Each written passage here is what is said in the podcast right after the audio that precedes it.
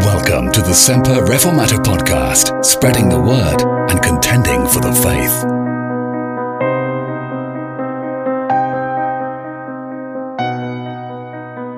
This week's table talk is very different. In this study, I'm going to look at a subject which can be somewhat upsetting, if not downright alarming. I would suggest that this week's table talk is actually not suitable for children or for those who are nervous for it will evoke images of the lost dead.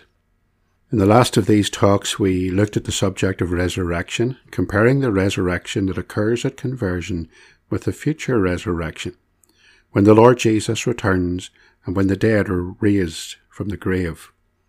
We called that the general resurrection of the dead.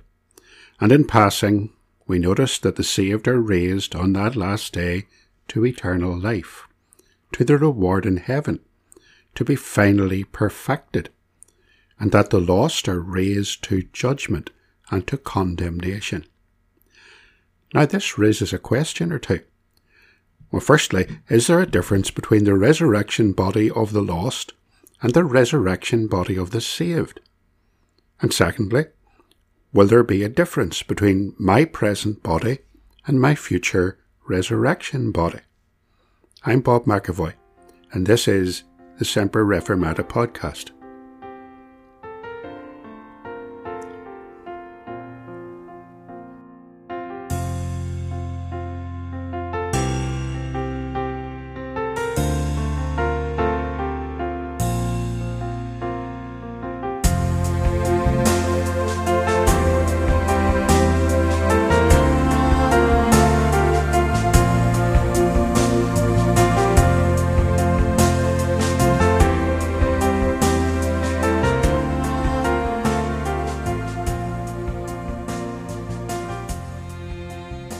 So, when we think about the resurrection and we search the scriptures, we're confronted with two marked contrasts.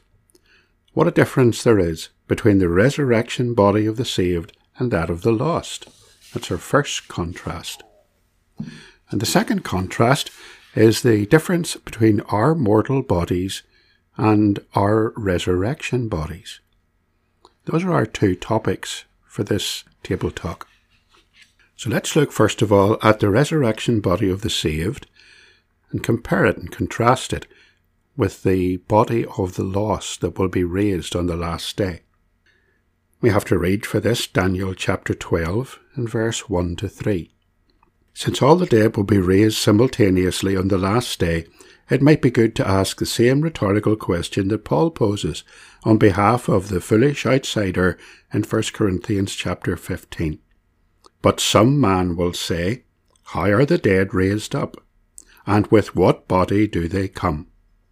We saw the answer to the first part of that question last time, when we looked at Paul's illustration of the seed falling into the ground, so that a new plant could sprout forth. But the second question is the one that has been troubling me. What will our resurrection body be like? And in attempting to answer that question, with what body do they come, I'm confronted with the shocking truth that not all resurrection bodies will be the same. The body of the saved, who will be raised on that day, will be vastly different from the body of the lost. Now let's consider those differences. Think about the resurrection body of those who know and love the Lord Jesus, who are saved by grace. Well, we'll look at this more closely in a moment or two, but we already know that the resurrection bodies of the saved will be glorious bodies. When we go to a funeral service, we bury our loved ones who know the Lord Jesus and we commit them to the grave in the sure and certain hope of a glorious resurrection to eternal life. We will be raised to holiness and to glory. But what about the resurrection bodies of those who do not know the Saviour, of the lost? Now that's what causes me great concern. I've never used the phrase in the sure and certain hope of a glorious resurrection when I'm burying or cremating someone of whose salvation I am not absolutely certain. I simply say on those occasions to await the general resurrection of the dead at the last day. And I do that because for the ungodly, the day of the Lord will be far from glorious, and the bodies with which they are raised will be far from glorious bodies. For them, that day will be a fearful day. It will be a terrifying day. Let's read some of the scripture passages that teach us this. Daniel chapter 12 and verse 1. And at that time shall Michael stand up, the great prince which standeth for the children of thy people. And there shall be a time of trouble such as never was since there was a nation, even to that same time. And at that time thy people shall be delivered, every one that shall be found written in the book. And many of them that sleep in the dust of the earth shall awake, some to everlasting life, and some to shame and everlasting contempt. And they that be wise shall shine as the brightness of the firmament, and they that turn many to righteousness as the stars for ever and ever. In Isaiah chapter 66 and verse 24, it tells us that they shall go forth and look upon the corpses of the men who have transgressed against me. For their worm does not die, and their fire is not quenched. They shall be an abhorrence to all flesh. That image was actually restated by Jesus several times in Mark chapter 9, where he talks about the worm not dying and the fire not being quenched. In Matthew chapter 8 and verse 12. It tells us that the sons of the kingdom, now the context of this is that many of those who considered themselves sons of Abraham's kingdom will be lost on that day, and they will be cast into outer darkness, and there will be weeping and gnashing of teeth. In Revelation chapter 20 and verse 10, the devil who deceived them was cast into the lake of fire and brimstone, where the beast and the false prophet are and they will be tormented day and night forever and ever. Now, when we put all of those together, it's a fearful picture indeed. It's an image of mental and physical and spiritual agony. It's an image of lost souls without hope, in bodies that will be raised in sin and corruption, to ever rot in the fires of hell, where the worm never dies and the fire is never quenched. William Hendriksen, writing on this subject, says one fact can be affirmed without hesitation, however, namely that these bodies will be a horrible sight. Indeed, they will cause even the damned to shudder. The ugly, deliberately gut churning, revolting bodies depicted in horror movies like Zombie Apocalypse will seem pleasant compared with the bodies of the lost on resurrection morning. One day when I was very young, I was taken to the Ulster Museum at Stranmillis in Belfast. As a child, I hadn't much interest in art galleries or sculptures, but when I was shown the Egyptian mummy, the ancient empty corpse of Takabuti, I couldn't take my eyes off her. Like every young child looking at a thing like that, I was fascinated but it was a different story that night when I was trying to sleep and I couldn't get the image of that corpse, blackened, empty shell, out of my head. In fact, that gave me sleepless nights for quite a while. I think that if unbelievers were to seriously consider the implications of the general resurrection for those who have unforgiven sin, for those who are lost, unsaved Christ rejectors, that picture would give them sleepless nights for many weeks to come, and so it should. The resurrection day is a fearful prospect for those who are not saved.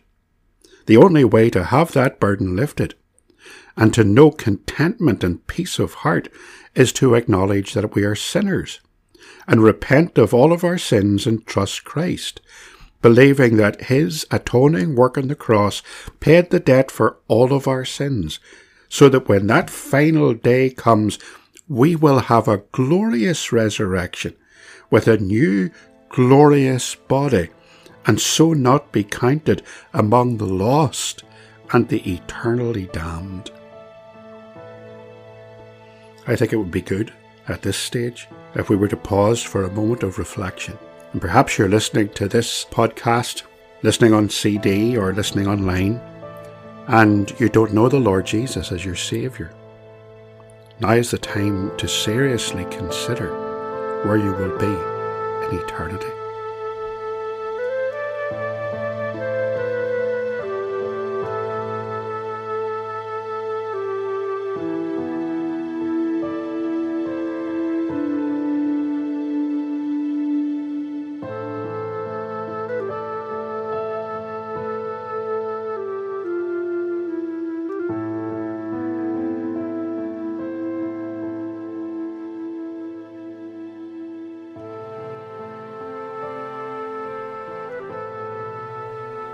The second subject that we want to look at is the difference between our mortal bodies and our resurrection bodies.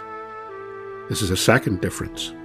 The present body that we live in and the body in which we as believers in Christ will be raised on the last day. Now to do this, we need to look at 1 Corinthians chapter 15, where Paul gives us a hint of the differences when he sets out a series of comparison.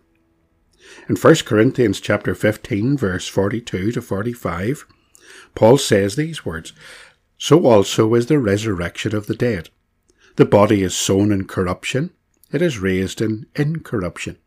It is sown in dishonour, it is raised in glory.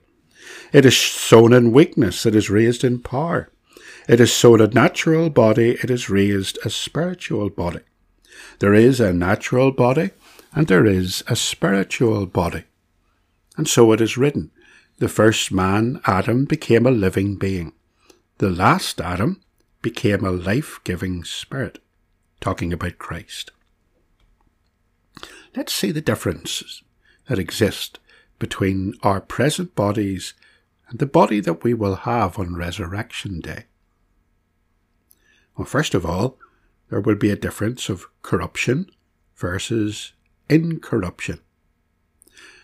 Verse 43 says, So also is the resurrection of the dead. It is sown in corruption, it is raised in incorruption. In this world, everything is subject to corruption and to decay. A hymn writer, writing a hymn that we often sing at funerals, wrote these words Swift to its close ebbs out life's little day. Earth's joys grow dim, its glories pass away. Change and decay in all around I see. O thou who changest not, abide with me. In our new resurrection bodies, there will be no change, and there will be no decay. Do you know, there will be no more birthdays. And for some of us, that will probably be a good thing. The other difference is dishonour versus honour. It is sown in dishonour, says Paul. It is raised in glory. Right now, our bodies often let us down. It's often the case that when dishonour comes upon a person, it is due to the fact that they have yielded to some bodily temptation, perhaps some sexual sin, or the must have greed of this world. These things lead to sin and to dishonour, but in our new resurrection bodies, all that temptation to sin and dishonour will be gone. Our bodies will be spiritually guided. Nothing illustrates the dishonour of this present body more than death itself. In death we have the final degradation of mankind, the most regal, the most important, the wealthiest person, the poorest person, the most humble of all. We all suffer the same indignity. We're taken in a box, and we are shamed and deprived of all this world's goods. We're doomed to dust.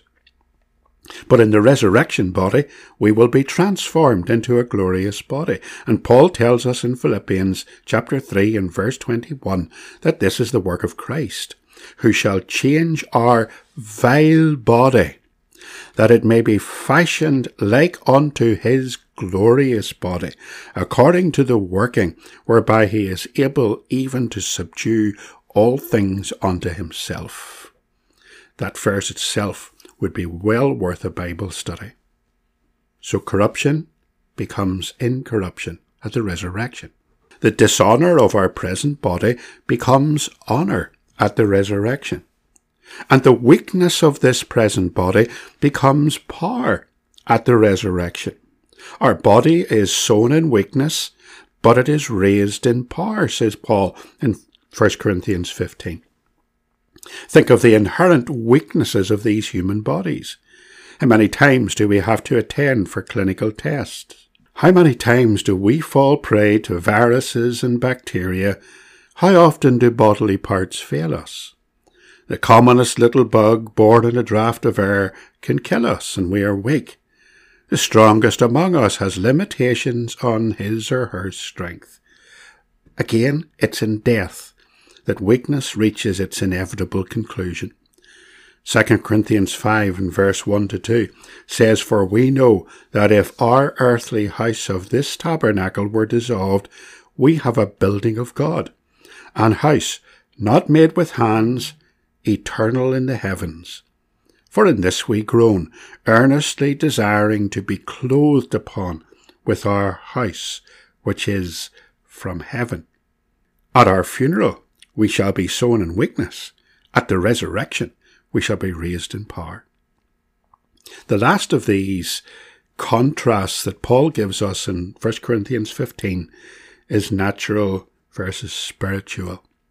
Verse 44 in the text says that our body is sown as a natural body, but it is raised as a spiritual body. There is a natural body and there is a spiritual body. That's the reason why our bodies are sown in corruption and raised in incorruption, sown in dishonour and raised in honour, sown in weakness and raised in power. Here and now we have a body, a natural body, but then we will have a spiritual body. Now, the interesting word here is the word body. It's a physical body and a spiritual body. The Greek word is soma. There are certain differences in these two bodies, but the spiritual body is still a body. It will be a body made for a different environment, perfected and glorified and fit to be in the presence of Christ. Don't think of your resurrection body as being some kind of ghostly spectre or apparition. John, writing in 1 John 3 and verse 2, says, Beloved, now we are the sons of God, and it doth not yet appear what we shall be. But we know that when he shall appear, we shall be like him, for we shall see him as he is. We'll have a body, a body like the Lord Jesus, a body that is equipped for eternal life fully equipped to dwell forever with the Lord. What a glorious resurrection! Sown in corruption, raised in incorruption. Sown in dishonour, raised in honour. Sown in weakness, raised in power. Sown a natural body, raised a spiritual body. Those great blessings are only for those who know and love the Lord Jesus as their Saviour. Well, we don't have time to look at the Battle of Armageddon in this study, so we'll make that the subject of our next table talk.